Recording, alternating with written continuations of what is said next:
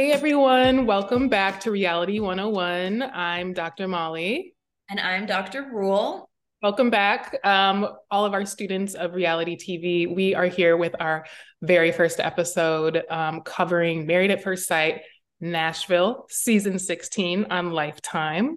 We're going to be covering all three of the wedding episodes in this one episode. Again, this is a free episode, and Married at First Sight with ads will always be free and available to you wherever you get your podcasts. But if you do want to listen ad-free, or you want to join our 90 Day Fiance community and listen to us talk about 90 Day Fiance the other way, debuting on January 29th, you can also purchase those episodes as part of our one of our Patreon tiers. Right now, we have three tiers. I just want to tell you all about this really quickly. We have a general support tier that is for just folks who want to support Black and Indigenous public scholarship, no strings attached. You don't get anything back for this, just knowing that you're supporting our scholarship. Shouldn't that be enough for $1 a month? I think so. And that's only $1. And then we also have our lecture tier. Those are for people who are bothered to show up to class, who may or may not be sleeping. Definitely leave 10 minutes early. Those of y'all who just want to listen at your leisure, don't want advertisements, don't want to hear us pretending to be excited about things that we haven't tried. Just kidding. That'll be edited out. And then we also have a seminar tier. That's $5 a month. It's for those who prefer more intimate conversations. You can eat your stinky lunch. You've done all the reading. You have questions. You want to stay after class to talk to us. And you're just interested in what we have to say. That's ad-free. You're going to get access to recommended monthly readings and other bonus material. And then finally, we have our office hours tier for $10 a month. And that's for those people who arrive 5 minutes early to office hours every week. They overstay their welcome to pick our brain. But you know what? We love it. And we love it because you're paying $10 a month for it and we're willing to do it. So if you have questions you want to pose to us or things you want us to watch or talk to us about, that's included in that tier, as well as, again, all of the other things I mentioned. So the monthly recommended readings, the ad-free episodes, and other bonus content. So we're also available on social media. Yes, so you can follow us. That's going to be Reality 101, RLTY 101, on Twitter, TikTok, and Instagram. Give us a follow. Let us know what you think about our episodes. Tune into some of the polls we're going to be doing. Of course, there are going to be tons of memes surrounding this very exciting world of reality TV. And I just want to say too, that as professors, you know, we are very familiar with all of these students, right? The ones that are sleeping in the back, the ones that maybe don't show up to class, and the ones that are, you know, in office hours every week. And we love and support all of you. We know that you have different ways of learning, different capacities for engagement. And just like the classroom, all of those are welcome here. They absolutely are. Thank you for saying that. So let's get into this new season. Super excited. Spending way too much time watching this. I know the semester has started for me because my reality TV binging goes up. So I know I'm actively trying to get away from actual work. But I'm glad that I get to engage in this type of labor with you. So yeah, we're in Nashville. I haven't spent a lot of time in Nashville, but I'm a little familiar with some of these, like the sensibilities of these folks. What about you? Yeah, I also have actually never been to Nashville, which is crazy because I love to travel. I've been sort of all over the country and world, but Nashville, it just hasn't happened for me. Maybe it's because I haven't been to that many bachelorette parties and it is the bachelorette party capital. I don't know, but I've never made my way to Music City, but I'm excited to get to know it through the season. And I think something that is interesting, though, is that like DC, where we are both based, it has a very large transient community, people who come from other places for work, people who don't stay that long once they're there. And of course, that interferes with people's ability to date and find a lasting relationship, which of course, all of our cast members this season are dealing with. Yeah, of course. And I do have to say that I think this is going to be an interesting episode. We have, you know, usually I feel like the racial breakdown or makeup, rather, it's not representative of the US of A, but I think this potentially could be very representative of Nashville, right? Like we have at least one interracial couple. We have one interracial couple this season. That's something that Married at First Sight just really started doing. I think in the Atlanta season. Mm-hmm.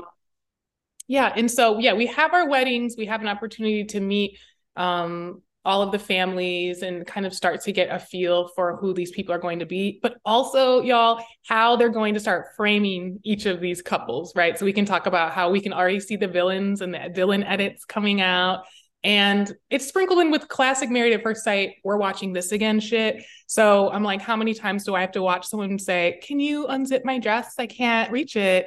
Or them like, oh my God, I've never had rose petals on my bed before. Like these are just sound bites from every single season. So it's a little new, a lot of old, but obviously enough to make us sit and watch it for 2 hours every single week. If these are the gems and these are why you come, please be reassured that they are also in season 16. They are there. Exactly.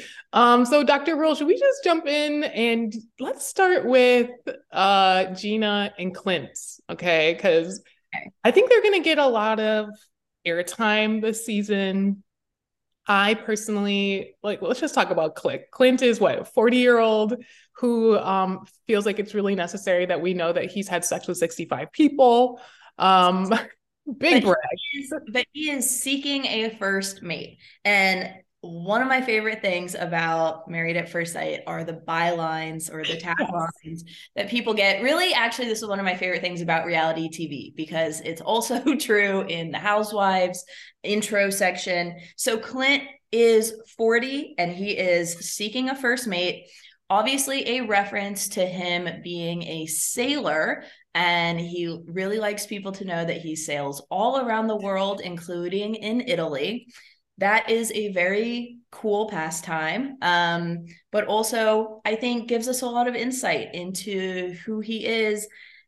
And in fact, that's actually his dominant characteristic for me right now. What does he do for work? Listen, all I heard when he was talking, I was like, this is the whitest thing I've ever heard. This is the whitest thing I've ever heard. Right. I like to sail for fun. I'm like, okay, go ahead and signpost your class for us. He's like, I'm a 4th generation sailor or whatever he said. And it's not just that I sail for fun. This is part of my family legacy. We have monogram towels, you know, on our boats. Sort of. Yeah.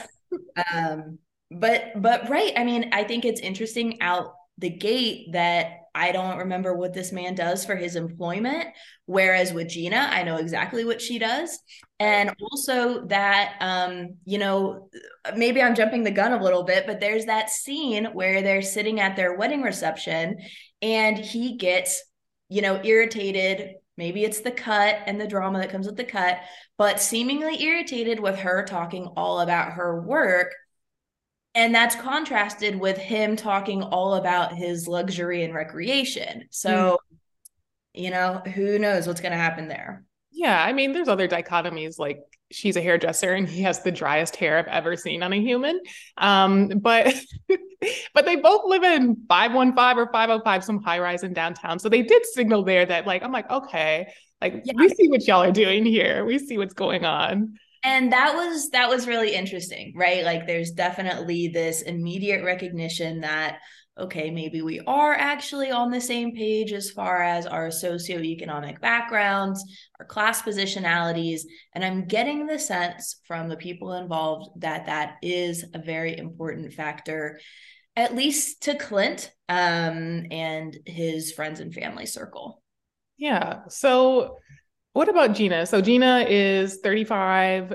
She is a manager and owner of a salon. And we learned that she just opened, what, 2,500 or 2,600 kind of extension of the salon. So like you said, like we have details about her business.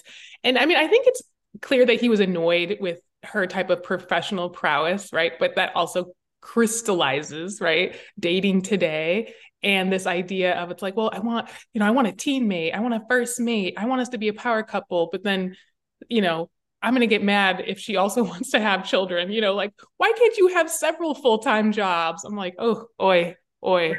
And that's actually such a good, important detail that I hadn't even thought about, but right. A first mate is not a co-captain. And maybe it was just catchy, but I have a sneaking suspicion that this is going to play out in a really important way in their relationship. Gina is tagged as being spontaneous, styling, and slaying. And again, I think the really interesting part here is that spontaneous is used as her first descriptor.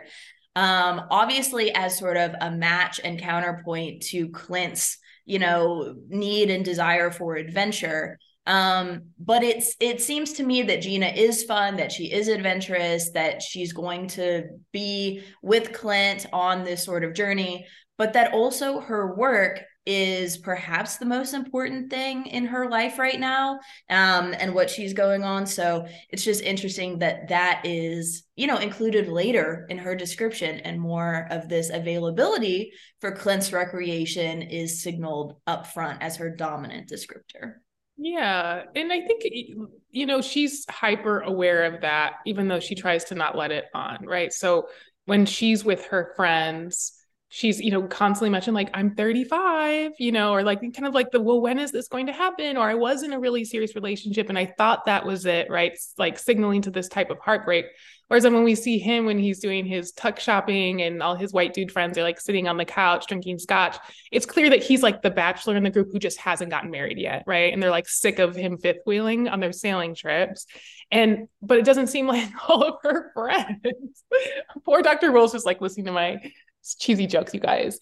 But, but yeah, no, you know, she's kind of, Gina's used to being dominant, being rewarded, for these characteristics that are typically associated with being masculine, right? And so that's, I think that's going to be what they're setting up for us in the edit is how is she going to deal with that? And how is he going to deal with someone who's just like, you know what, like, I don't want to stay at home every day. And by the way, like, no, my family does not have a vacation home in Vermont, you know? So. Mm-hmm.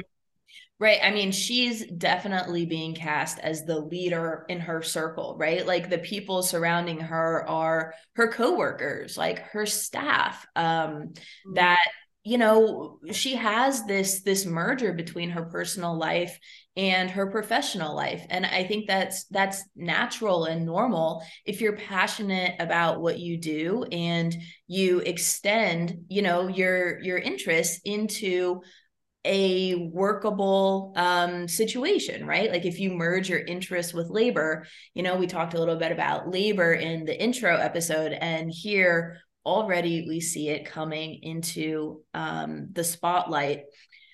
I also thought it was interesting that during their wedding reception, her body language seemed very into Clint. Like she was actually very tilted toward him with sort of that open body posture.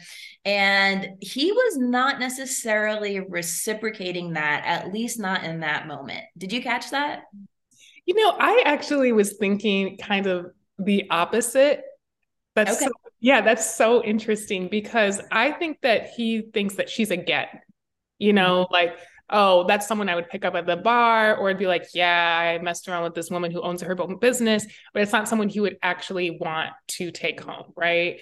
And with her, I think to me, she was really portraying the type of person, and maybe you can relate to this, or you have friends that can relate to this, which is being very successful professionally and really good at what you do in your circle, but you have to tame and put down kind of who you are, so not to threaten or scare away the man. Mm-hmm. And so I saw her, like, even her voice is like a little higher when she's asking questions. She's laughing at his jokes, which are just like categorically not funny. And even like to the point where she announces like, oh, I told them I couldn't be with someone who's funny. I'm like, but sweetie, that wasn't funny though.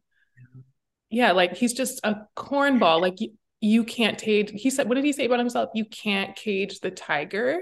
And I think that's what he's probably, I know, like, yuck. And I bet he's going to say that about everything. Like he's definitely the guy's like, well, this is just how I am. I'm 40 now. You know, what do you expect me to do? I'm 40. It's gotten me this far. You're my wife. I'm 40. It's like, Yeah. Very interesting. I mean, One of the questions that I have is they always have to then move in together. So this is going to be coming up on future episodes. I wonder if they are going to be able to move into an apartment in their building, or do they always put all the couples in the same place? I'm not sure about this behind the scenes, but it seems to me that it would be fascinating if they let them merge or just get that neutral space in their building, since they already have this like building commonality and community. I don't know. That's just something I'll be curious to see how it develops. Yeah. At this point, I think they have a promotion deal with 505 or 515. And like, because they keep mentioning it, even though I can't remember the name. And I'm like, they probably all will move into that building. No, absolutely. What did you think about their wedding? Like, I mean, we kind of talked like, you know, we're definitely not talking about women's bodies on this podcast or what people look like, but we're talking about things that are choices. Like I will be talking about dresses. What do you think about the aesthetic here, as unique as they can be, because they're all getting married in the same venue, which is a generic hotel, the Conrad Hotel in Nashville. What did you think about their wedding? I mean, I thought it was pretty, you know, I probably more than Gina's dress was interested in Clint's suit. I just found that whole dialogue to be really, really interesting with his groomsmen and, or his friends. And they're talking about, right, this sort of like classic, you know, dark color suit is not him. And again, it's just kind of posturing him as being, I'm different, right? Like, you know, he's laid back. He has this kind of longer hair and he wears this light colored suit to, you know, seemingly tone down some of the formality, right? Like he's this outdoorsy guy. But again, I'm just not sure that that projection lines up with the realities of his class positionality and some of the pressures and expectations from the people surrounding him. Yeah, no, I mean, like you said, like, I just wrote down, he has all of these corny one-liners. And I'm like, I have to write this down. He said when he transfers, I only have one gear and it's full throttle. Oh my. Yeah. Okay. Like, see, I glazed over that part. Only have one gear. Like, okay, sweetie. But yeah, no, you're totally right. And I think, you know, something that you should know about me, everyone, is that, you know, I'm really interested in like the social lives of these shows. So I'm on Reddit, I'm on social media. And something, the officiant for these weddings was answering questions on Reddit. And she was talking about how, like, it's important to remember that a lot of the groomsmen that she was working with, they were standing up there for over an hour. Mm. Right. And so when I'm like watching how exhausted are these random weird things that they're all saying, I'm like, I'm giving them grace. They're obviously exhausted, but yeah, I don't know. I mean, I think also the wedding just in general was, it wasn't the typical wedding that we see, like we'll see in other couples where, you know, oh, my dad isn't here because he doesn't agree with it, or my mom's not here. They're both really like well supported. And again, like you said, like the class significations were definitely present on his side. Mm-hmm. And I think it was a generic wedding, like in general, you know, like, I don't, like we said, y'all, like we don't really have much to say about the weddings. They're all pretty uniform. Yeah, nothing particularly stood out. I mean, I think they were both happy, you know, with that first look moment. They both seemed into it. Maybe there was some chemistry there. I think maybe also her nose ring, which I'm also a nose ring wearing woman, you know, signified this sort of fun, spontaneous side to Clint. So I think maybe he was into that. I mean, I think that they like each other. One of the things we're going to be doing on this podcast is predictions. So based on what we've seen so far, which is really just up until their wedding reception, Dr. Molly, what would you have to say? Do you think they're going to last, or are they going to get the divorce? Also, sidebar really fast. The divorce isn't really a divorce, right? It's an annulment. Yeah, well, it depends what state you're in. Okay. And I'll have to look into Tennessee law. Like if this were in Cali, then yeah, it would be an annulment. So that's a really great point. If I had to give it a grade, even though we don't believe in grades, decolonize the academy. I would say right now I'm giving them an incomplete because I think it's there. The editing is setting up a lot of tension, but they do give me those. They give me Mitch and Kristen vibes from the San Diego season, where they're like, I don't know. Like maybe at D-Day, they're like, well, we're going to try it for another 2 weeks and then break up.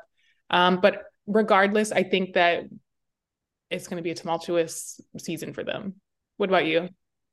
You know, I would probably give them, it's hard to give anybody an A, but I would probably give them a B, not a B plus, not a B minus, because at least right now it seems like they're happy. We did get some, you know, previews for coming episodes. It seems like there might be some tension around, you know, body shaming, or inappropriate comments made by him about her or other women's bodies. Not quite sure, but I would say I'm going to give them a B because I am hopeful. My official vote is for yes, that they're going to work out. The main reason for that is I think their age. You know, it seems like there's a lot of pressure, at least from him. And I think probably, you know, on her as well, like from society to settle down, refocus on building a family. And you also have to think, like, if you're doing Married at First Sight, you feel like you're kind of out of options. So, you know, for the age reason, I think they might stick it out, even if they end up not actually liking each other that much. Okay. So on that note, I think we need to move to, let's go to Shaquille and Kirsten. Okay. Kirsten, not Kristen, Kirsten. Yuck, yuck. Like as if that's like the most unique name that's ever been heard. I'm just going to say that, like, I think Shaq is like a really sweet person, and I feel like his little baby heart is just going to be trampled on and stomped on this entire season, right? Because, okay, so what, Dr. Roll, what is Shaquille's tagline? Did you notice what his tagline was? Okay, he is the devout workaholic, and she is Ms. MS period, Great Expectations.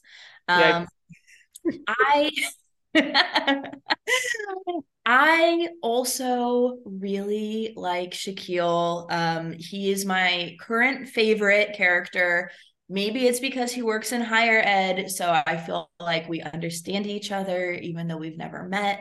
Isn't that the point of reality TV? Yes. I also feel for him. He's going through a doctoral program. I like him. He seems really nice. He seems really genuine. Relatability level is there with him for me. Again, I think because of that higher ed connection. And then, yeah, Kirsten. I'm not sure if she shares my sentiment toward Shaquille. I know. And, you know, it's hard because I think about myself going through this experience, as they call it, this experience. It's an experiment, not a TV show, right? Not a spectacle. But I think about these things, and I don't know, like you said, if you're on the show, you're out of options, right? So if I were out of options or perceived myself to be out of options, my expectations for someone's physical embodiment would be so far out the window. Mm-hmm. So do I think attraction is essential? Absolutely. Right. I have been in relationships with people I'm not attracted to. It's hell. Okay. But when I walk down the aisle and then I'm like, I'm giving someone, making them give me a kiss on the cheek because I saw they had a bald head, question mark. Like, yeah. I just, it comes off. And it's the last thing I'll say about that is that as someone who wants to present herself as pious, virtuous, traditional, it didn't seem very forthcoming, loving, and accepting. Yeah. Okay. Let's talk about this. I really want to talk about the word virtuous that came up multiple times. I don't know. My gut reaction to that word is that it just kind of sends shivers down my spine. I mean, yeah. You know, absolutely respect everyone's right to their own spiritual beliefs. And we do have the sense that they are, you know, practicing Christians. But this idea of virtue and women, you know, I think it really doesn't have a lot to do with religion, actually. It has everything to do with patriarchy and expectations upon women in this new capacity as a wife, right? As someone who was wed to a man and assumes a very particular role, and is judged as either being good and capable in that capacity through their virtue or lacking and undeserving, and transgressive because of their lack of virtue. Yeah, I mean, the comments that she made about his physical appearance to me also, you know, really seemed to not make a whole lot of sense, especially because she said she really just wanted someone with a low haircut. So we're literally talking about centimeters or fractions of centimeters, right? Probably a hair that were a make it or break it for her, even though he also had a beard, which was one of her criteria. And yeah, and I want to talk about the kiss too. I have a lot to say about this, but what were your initial reactions? You know, I think you bring up a really great point about this idea of virtuousness or virtuosity. I don't know. Help the professor out. We don't know what we're saying half the time.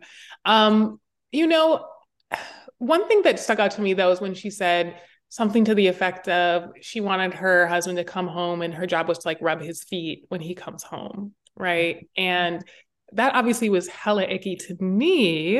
On a partnership level, again, like we're presuming, where her statement presumes that they are equals and she's rubbing feet. But I'm like, the type of patriarchy that you subscribe to, sis, does not mean that you are an equal, which means you are at home all day. And when he comes home from working, he deserves that foot rub rather than you. And it was just, it was a little bit icky. And so I'm surprised that I like him so much already, because he clearly also had those criteria, right? Like you said, they're seemingly rooted in like Christianity, like, you know, me and my wife are our spiritual team. We both honor God first and then we honor each other.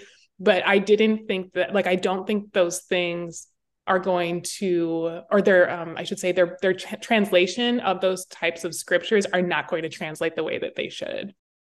She has an emotional immaturity. And I picked up on this is that, you know, I think that he is going to be overeducated for her, not just necessarily in an institutional sense, but in an emotional sense, right? Because it's exactly what you're saying about consent.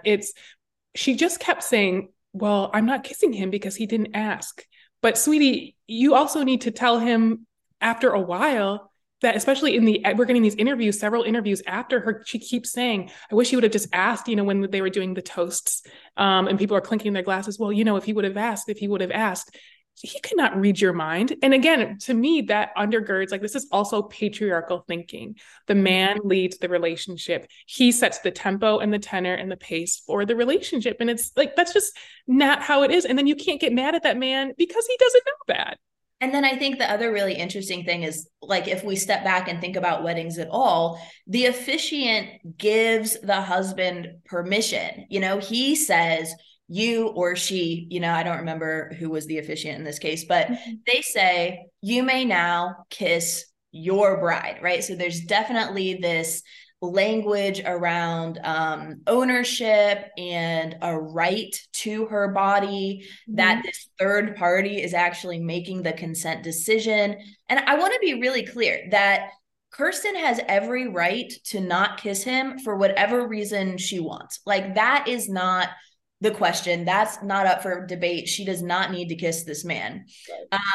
But what I'm concerned about is, you know, it just seems like she's using the language of consent, you know, and about him asking for consent as a way to cover up and deflect from the fact that she didn't want to. And I think she should have just said, I don't consent to this because I don't want to kiss you for whatever reason that is, and not, I didn't kiss you because you didn't ask consent, just because that's not in alignment with what she said earlier about the cheek being a signal. You're totally right. And we're in for a ride, y'all, because I think that's what is about to be this entire season. Is Shaq didn't do this. Shaquille didn't do this. Why didn't he know to do this? You would think that he's at this age. Why didn't he do this? And the whole time she's the victim and she's never saying anything, right? She's never standing up for herself. And then I mean, I just have to get this out, right? And then he, again, returned to this idea that she didn't kiss him because she's virtuous. Yeah. You know, and he was like, oh, now I see what kind of woman this is. You know, she's a virtuous woman. She's not going to kiss a stranger, even though she's going to marry a stranger. So I don't know. This is the disconnect, right? That happens with reality TV. I like Shaq. Shaquille is my favorite thus far, but there's a lot of ick when we put those critical lenses on. Right. And I'm just going to go deep, deep in the dark, petty anals of this podcast. And I'll do it because Dr. Rule is a woman of class. But no, I mean, for someone who is so stuck up, I was like, sweetie, fire the hairdresser. Let's change that up. And the dress was blinding white. And I'm going to have that critique with Dominique's dress too, by the way, that we don't do bleach. We don't do bleach white dresses anymore. We just don't do them anymore. And again, I know that it's hard because I'm sure they have like one vendor to choose from for every single thing for their wedding. But I'm like, we need to petition to cancel the sponsorship with David's Bridal for these shows. Because I cannot take these ill-fitting dresses anymore. So that's just my aside. Kirsten. Final thing I have to say about Kirsten and Shaquille. I was holding my breath, nervous that Kirsten's mom wasn't going to show up. You know, I was concerned. It was like about her mom's safety. Like, I wonder if there's a backstory that we're going to get, you know, if her mom, you know, is unreliable in one way or another. In any case, it seemed like her phone was disconnected. So, you know, I don't know what's going on there. But also that her dad chose not to be there because he didn't want to take a COVID test. Now, this was interesting to me because I obviously have heard many people say that they're going to opt out of activities because they don't want to get vaccinated. But I've personally never heard anybody opt out because they didn't want to get a test. Have you ever heard of that? You know, I haven't heard about that specifically, but I do know people who are weary of any, like they're so, for whatever reason, don't want to participate in anyone knowing any health information about them ever again. Yeah. And it's like you said, it's like on a very conceptual level, of course I understand, but I was just curious. I was like, what are they saying when they're having her say this? Usually they just be like, my dad decided not to come. I'm curious about why the producers would egg her on to specifically articulate that. Yeah. I mean, it just kind of left me wondering, you know, is her dad a really hardline, you know, pandemic denier, right? Is that part of it? So much so that you're not even going to take a test, which could inform how we get to know her and the family dynamics that come out. Or B, is this just being used as an excuse and perhaps he doesn't support her decision to get married at first sight and wanted to give, you know, a different reason than I just flat out don't support you? Or, right, I mean, perhaps this is somebody that just doesn't want to engage with the medical system at all. I think especially in, you know, communities of color, Black communities, we don't know him, but I'm assuming that he's Black. You know, there's a long history of medical abuse. So that's also a valid, you know, possibility, even though I was sad to not see him there.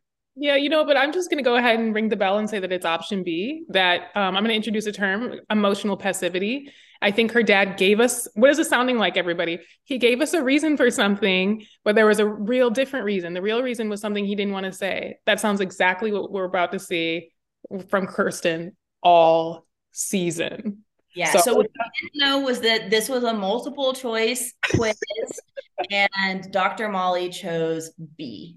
And it was the right answer, by the way. Okay. So let's do the prediction. So Keel, Kirsten, what is your take? I think they're going to stay together at D-Day because she doesn't want on public or on national TV to say that she's a divorced woman. She doesn't want her church to see that, but I think she's going to dump him before they even get in the car. Yeah. Okay. I'm going to give them a C. I truly don't know. Maybe an I, an incomplete would be more appropriate here. I really don't I don't have a read. I want good things for particularly Shaquille as my show favorite of the moment. But yeah, I don't know. The jury's out for me. Let us know what you think. Let us know what you think on our social media, and come to office hours or join the seminar tier so that we know what your feedback is. Yeah. And y'all, please stay to the rubric that Dr. Rule set forth. I did not stay to the rubric. I just yelled out, they're not staying together decision day. Stick to a letter grade. But I think this is a great time for us to break. We'll be right back. We're going to move next to our normie couple of the season, Chris and Nicole.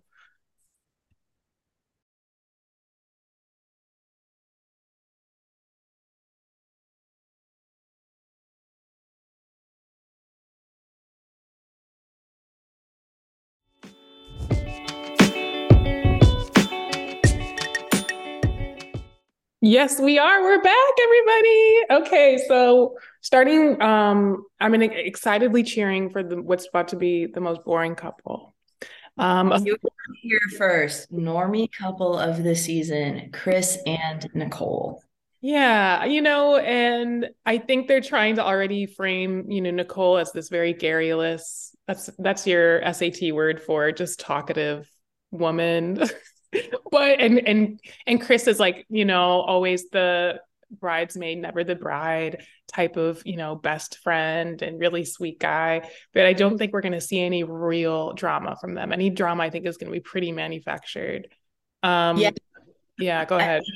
I have to say, the first 3 episodes are always a little slim anyways, because it's just the setup. The couples are getting to meet each other for the first time. They have that anticipatory anxiety about what is it going to be like to get married and actually walk down the aisle. They pick out their clothes. They tell their friends, but they really haven't had a whole lot of interaction with one another.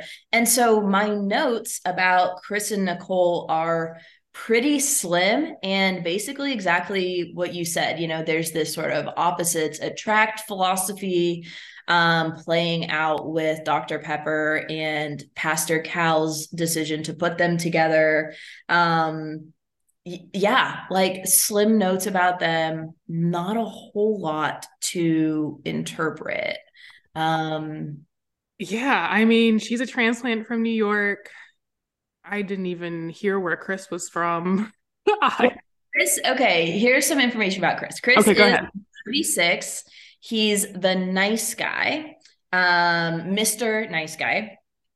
Again, let's think about the politics here, right? Why do, these men get just Mr., whereas the other character, Kirsten, Ms. Great Expectations, gets this very sort of overdetermined, MS period. She can't be Mrs., but she's also not Miss, nebulous zone. So, okay, Chris, 36, Mr. Nice Guy. And then we have Nicole, age 32, and she is serving the sass, apparently. I'm just going to say it, kind of boring out the gate. Yeah, no, there's really nothing to say. I think that I'll just go there already. I think the makeup artist did her dirty, a little heavy on the eyelashes and the eyebrows. But, I think that she was putting her best foot forward, and I liked how genuine their wedding was, right? So what we saw, and sometimes it's boring. That's the thing about reality TV. What we saw was chemistry, and it's just, that's all it was. It was chemistry. They're off to a great start. Very happy for them. But like I said, I don't think we're in for any type of ride with them. If anything, she might be a little sassy, and I think we have some clips of him crying, but other than that, there's nothing to say. He gets the talking to from her dad, but they couldn't even their little music that they try to drum up didn't even intensify anything for me. No. Right.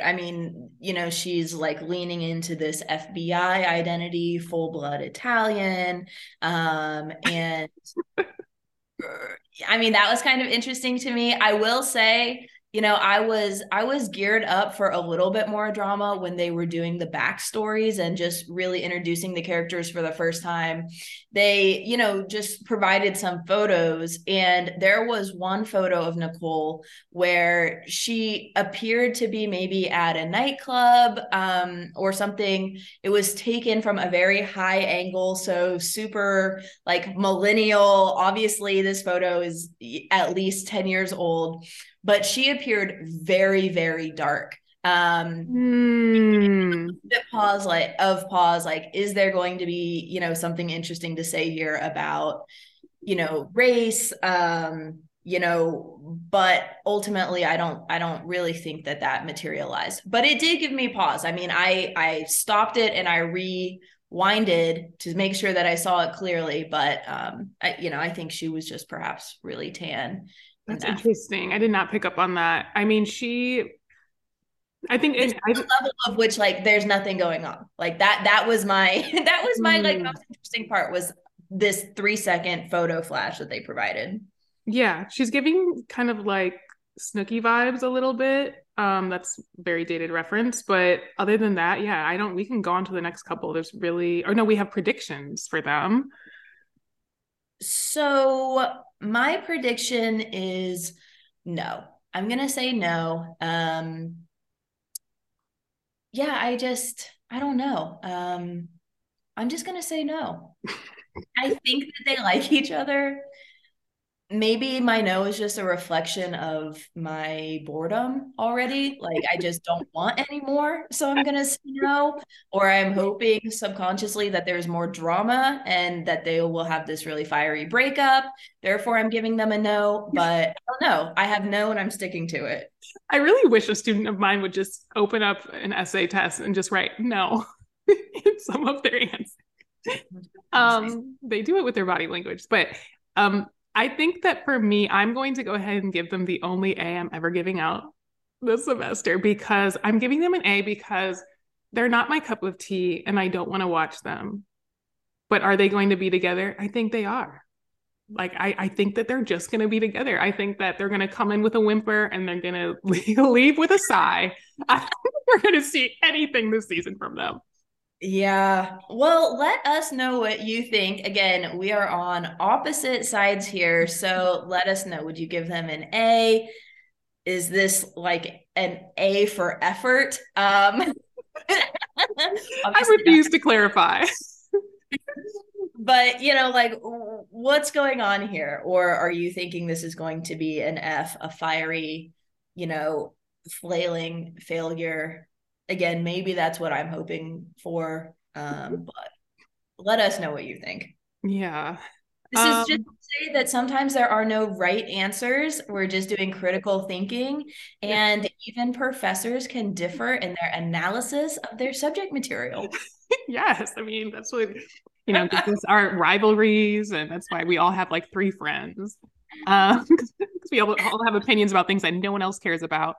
Let's move on to a juicy couple, Eris and Jasmine, our black beauty queen. And then you'll have to give me the tagline for Eris, because right now in my head, I just remember him as fuckboy. Oh my. Okay. So Eris's tagline is reformed and ready for love. Yikes. Loaded, I guess. And Jasmine's is equally loaded. She's the queen without a king. Yikes. Why? He's 39, she's 32. She is a cheerleading coach and a dog breeder, and dogs have come into full scope of their relationship issues already before they even left their wedding venue. Whereas, you know, again, with going back to Chris and Nicole real fast, you know, I think they're just going to like merge their dog loving lives. Even though I give them an F, you know, I don't know. The dogs are going to be a source of tension for Eris and Jasmine. Yeah. You know, I think, just as an aside about the dogs, I think in the last few seasons, Married at First Sight has been playing with pets as a proxy for children, because in other countries for the Married at First Sight season, some people do have kids. And that creates its own type of drama. And I think that they've been using these pets as a foil for creating drama. And honestly, B-roll, like last season, we had to watch like Kristen's dog humping a pillow or something like that for B-roll.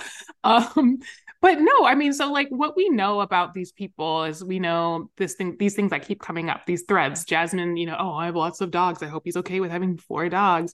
And then the thing about Eris, like, I mean, we could have a whole podcast on the terminology of reformed, but you know, these things he's saying in the last few years, I've really been working on myself, on my communication.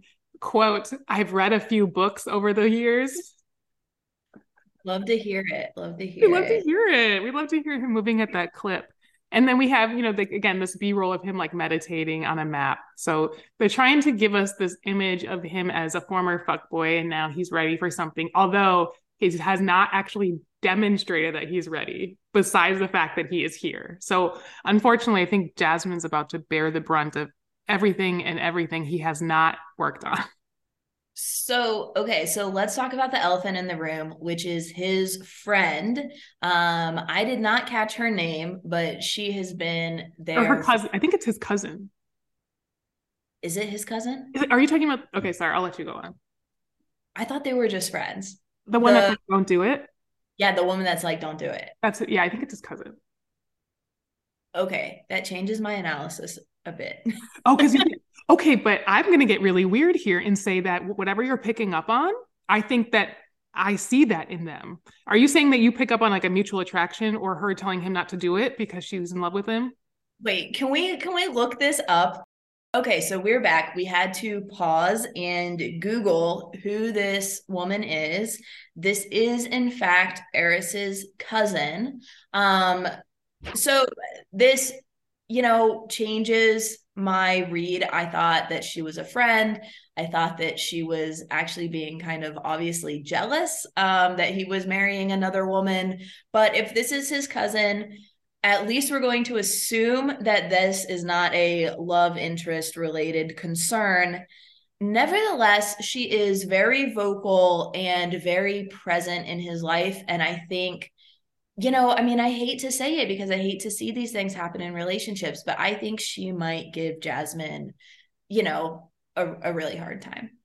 I think you're right. And I think, you know, the way that they're going to drag on these next 2 episodes when they meet the parents and meet the family. I think this is definitely that relative that they cast so that she can grill Jasmine and spill all of the tea about all his failed relationships and the other things that he's intimated in private, like, oh, last time he slept with someone was only 2 weeks ago and things like that. I think that she must be the cousin that he always calls when something goes wrong or he has a failed relationship, and she's just taking all that knowledge and she's like, yeah, this ain't it. Yeah, maybe she's the one that picks up the pieces and is just anticipating that the same thing is going to happen in their relationship.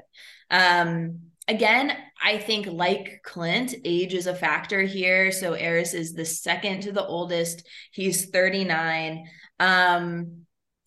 I think that another interesting thing that his cousin says that gives us a little bit of insight into perhaps the production of the show and just how exactly this all goes down is that before he enters their wedding ceremony space, and she's trying to discourage him from doing it, trying to talk him out of it, she does say something, though, along the lines of, you know, you need to love and stand by this Black woman who you are about to marry.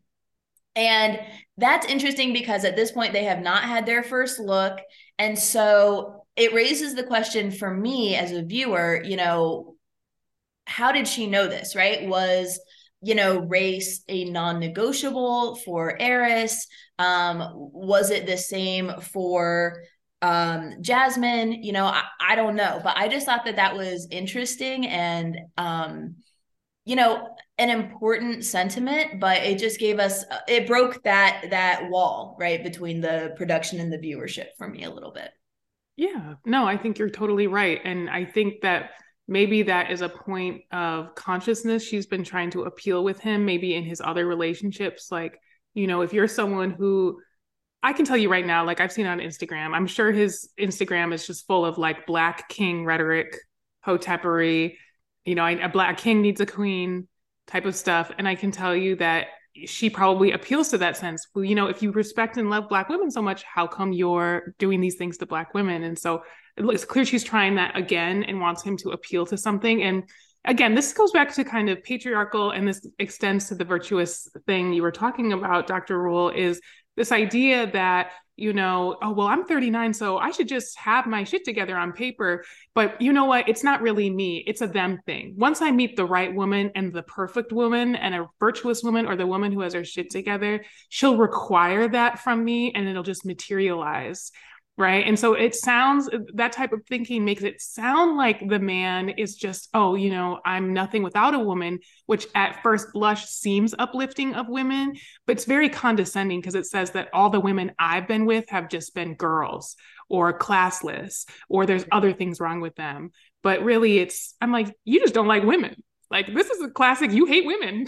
I mean, it's so true. And it's such a good point. I mean, another thing that I was talking about with another co-viewer of Married at First Sight is it's interesting to me that with somebody like Eris, who has said that he was being sexually active, basically right up until the point when he got the news that he was going to be married and be on the show, it just raised the question for me, like, if these men are finding women to be sexual with and have sexual relationships with, what is happening in the disconnect world where they also think that they need to marry a stranger? Mm-hmm. You know, like, why are none of these women qualified for having a relationship? And obviously there is a difference between romance and love and sexuality, but him and Clint both seem to have no issue, you know, meeting women, picking women up, maintaining intimate relationships with them.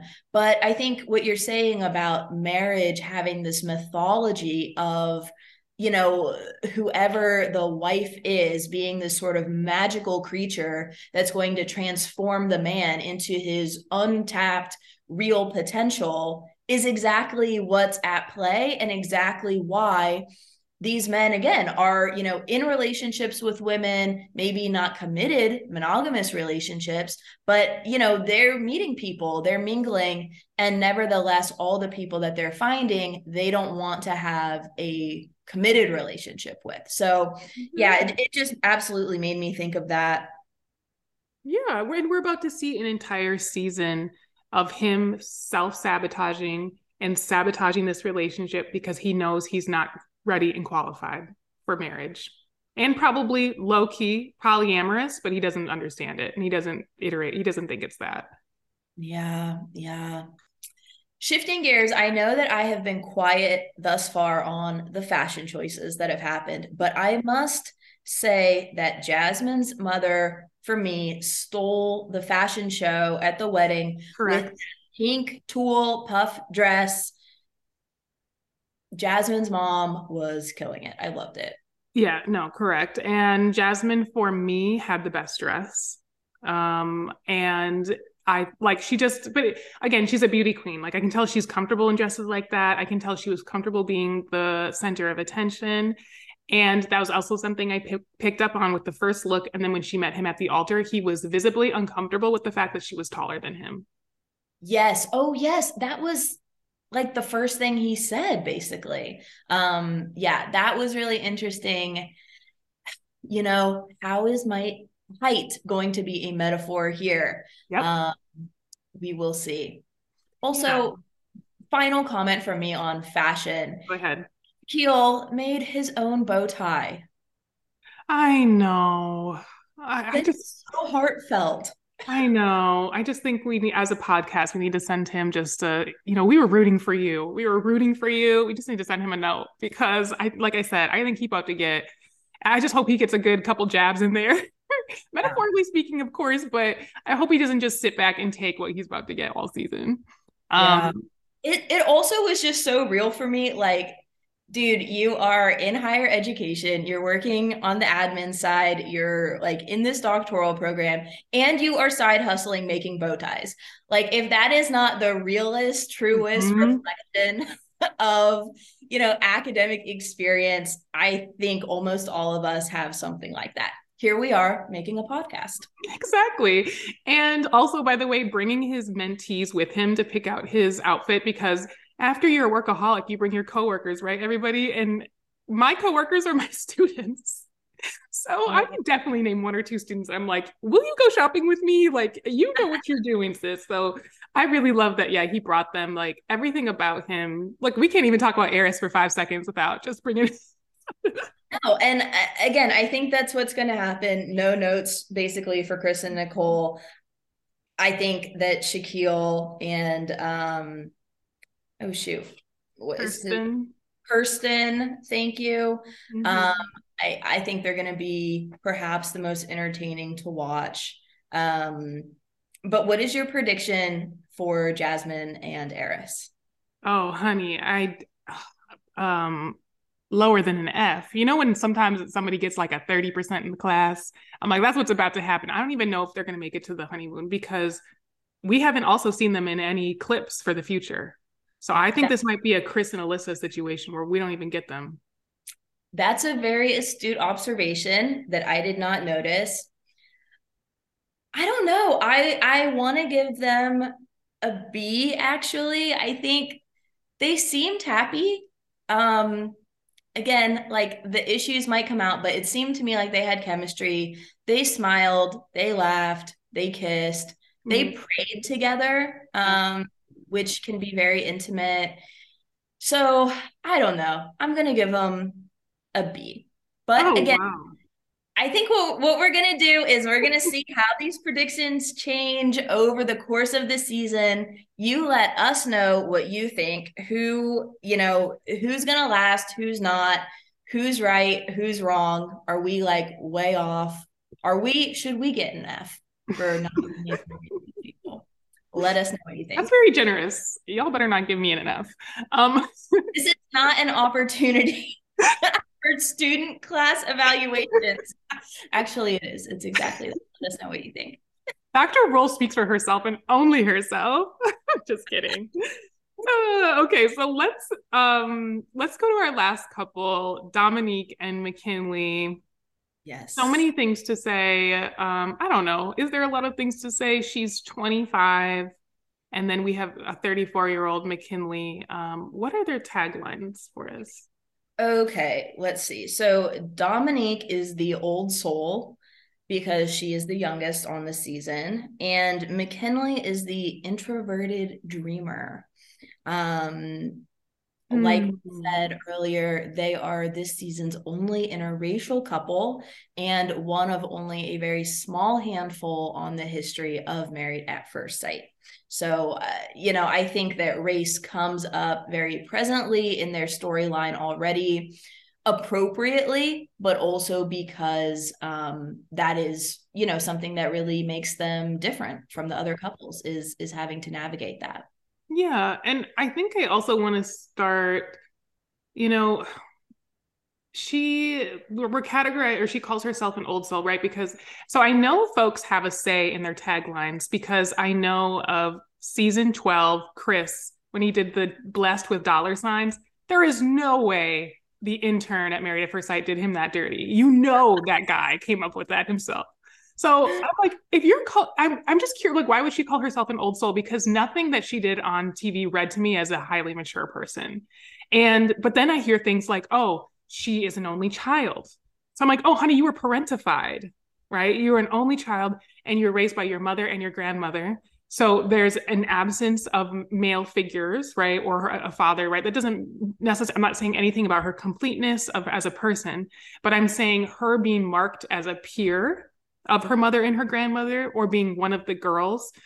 I'm like, that's you being parentified, Sudie. That's not you be having an old soul and being mature, because then we also see her immaturity come out to me in just how she was acting at the bachelorette party. And just, to be honest with you, how she talks about herself. I know I'm young, but right? All of these things. It's if age doesn't matter, then why are we still talking about it? Yeah, that definitely was my take on the situation too. I mean, I think it's definitely a title that she has given herself that I'm not sure others, including myself, would give her. But I think it also, again, plays into the idea that she's the youngest one on the season, and there's about a decade spread between her and the oldest cast member, Clint.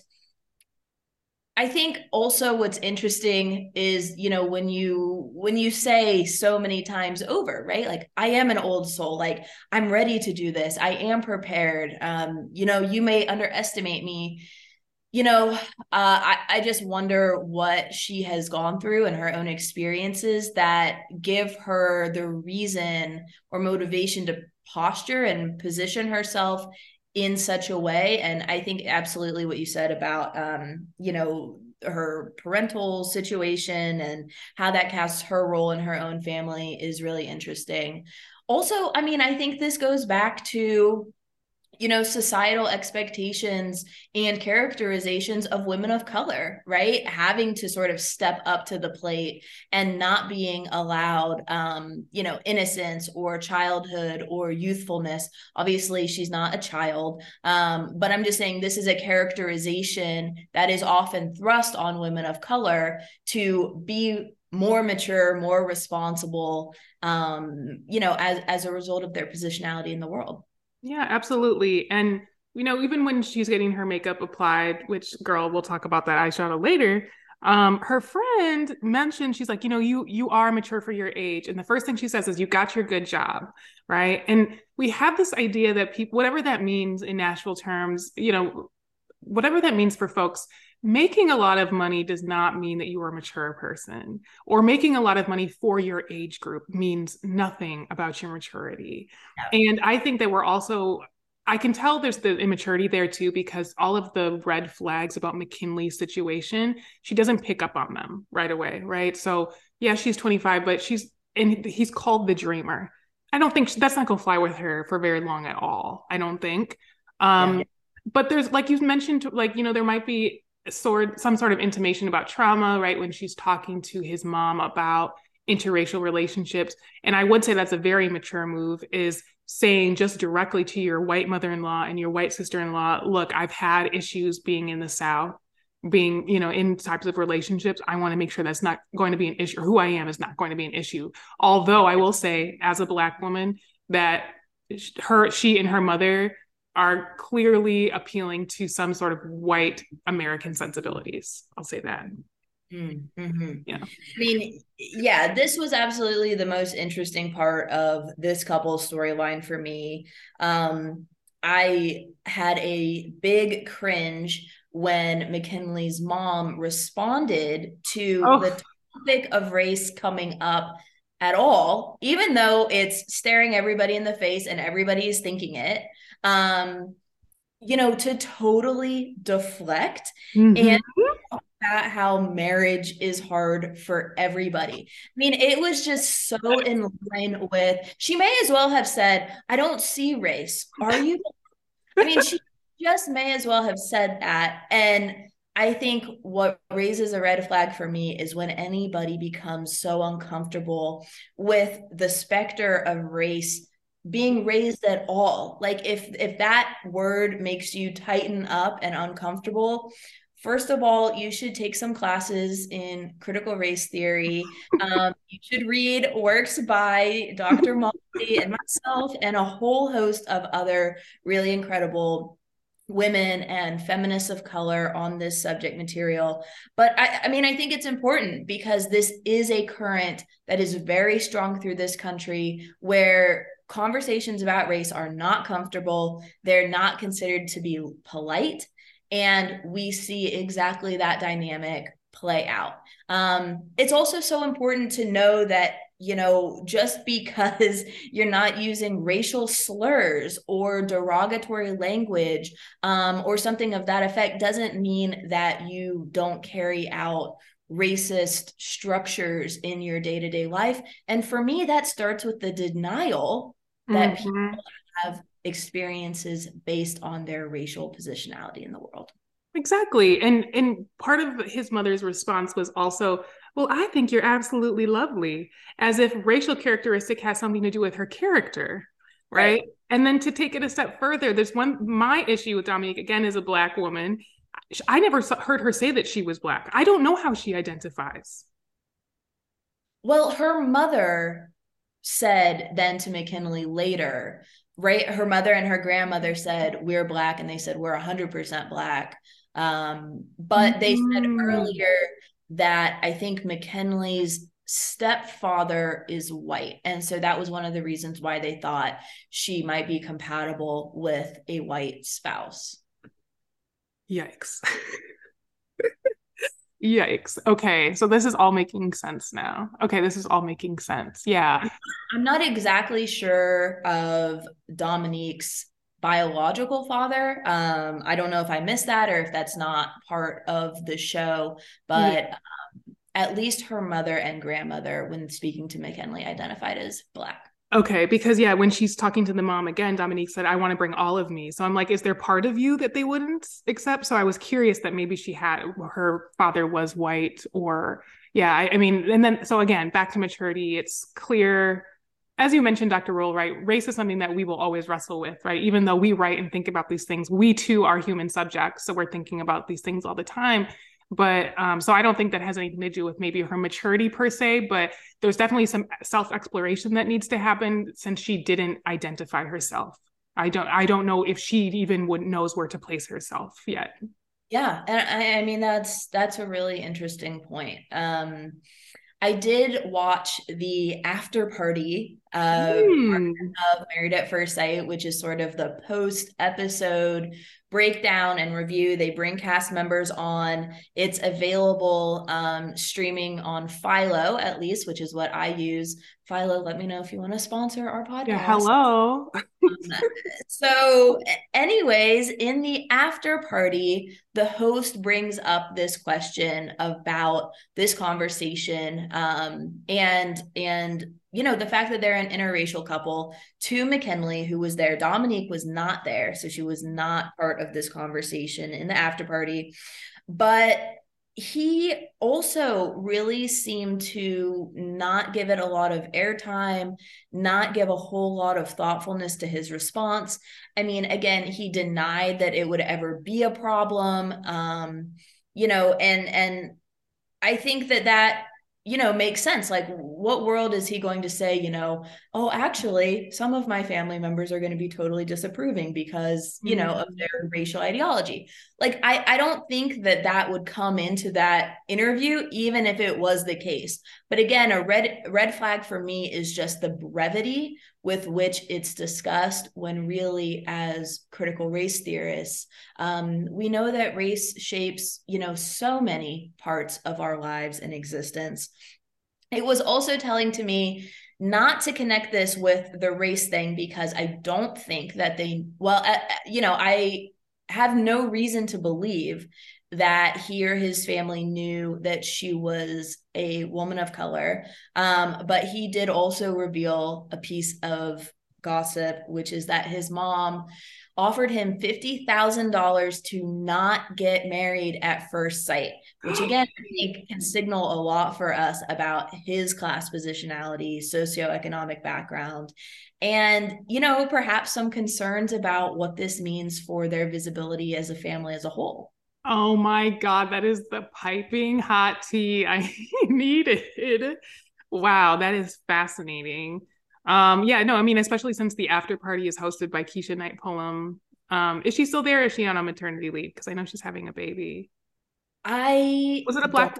Okay. Because usually they have a Black woman, and so I can imagine being asked those questions. Yes, yeah, oh. that was her. I'm so bad with names. I'm don't worry about it.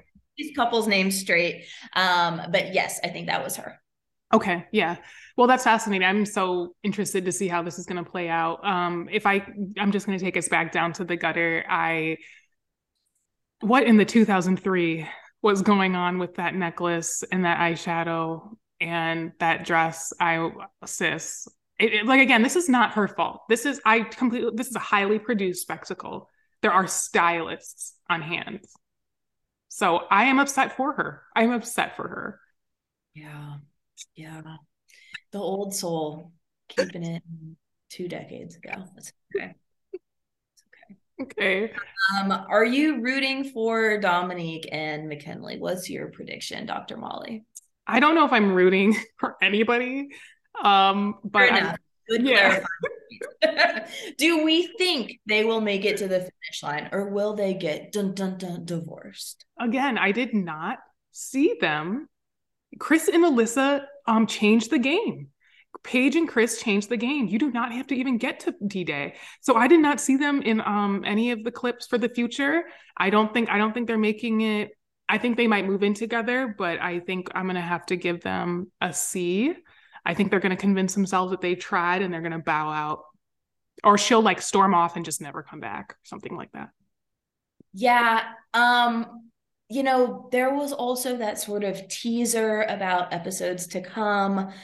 And it seems like there's going to be some major drama. I don't know what, but there was, you know, language about somebody lied and somebody has been dishonest, and, you know, that this is something on Married at First Sight that we've never seen before, coming from one of the wives, and it seemed to be Dominique. So on this, I am also going to fail them. It seemed like she had packed her things and moved out based on this brief trailer that I saw. So that is going to inform my entire decision, because we use our skills of observation and and research. And so overeducated tool set. So many tools, I don't know how to use any of them. So but to be honest, I don't know if I want them to work out either. Yeah. Know? Totally. Yeah. Wow. So this is season 16. We're back for more of the same, the new old same drama. I'm really excited for this season, though. I love a good Married at First Sight. And then I also want to plug that next season they're going to be in Denver.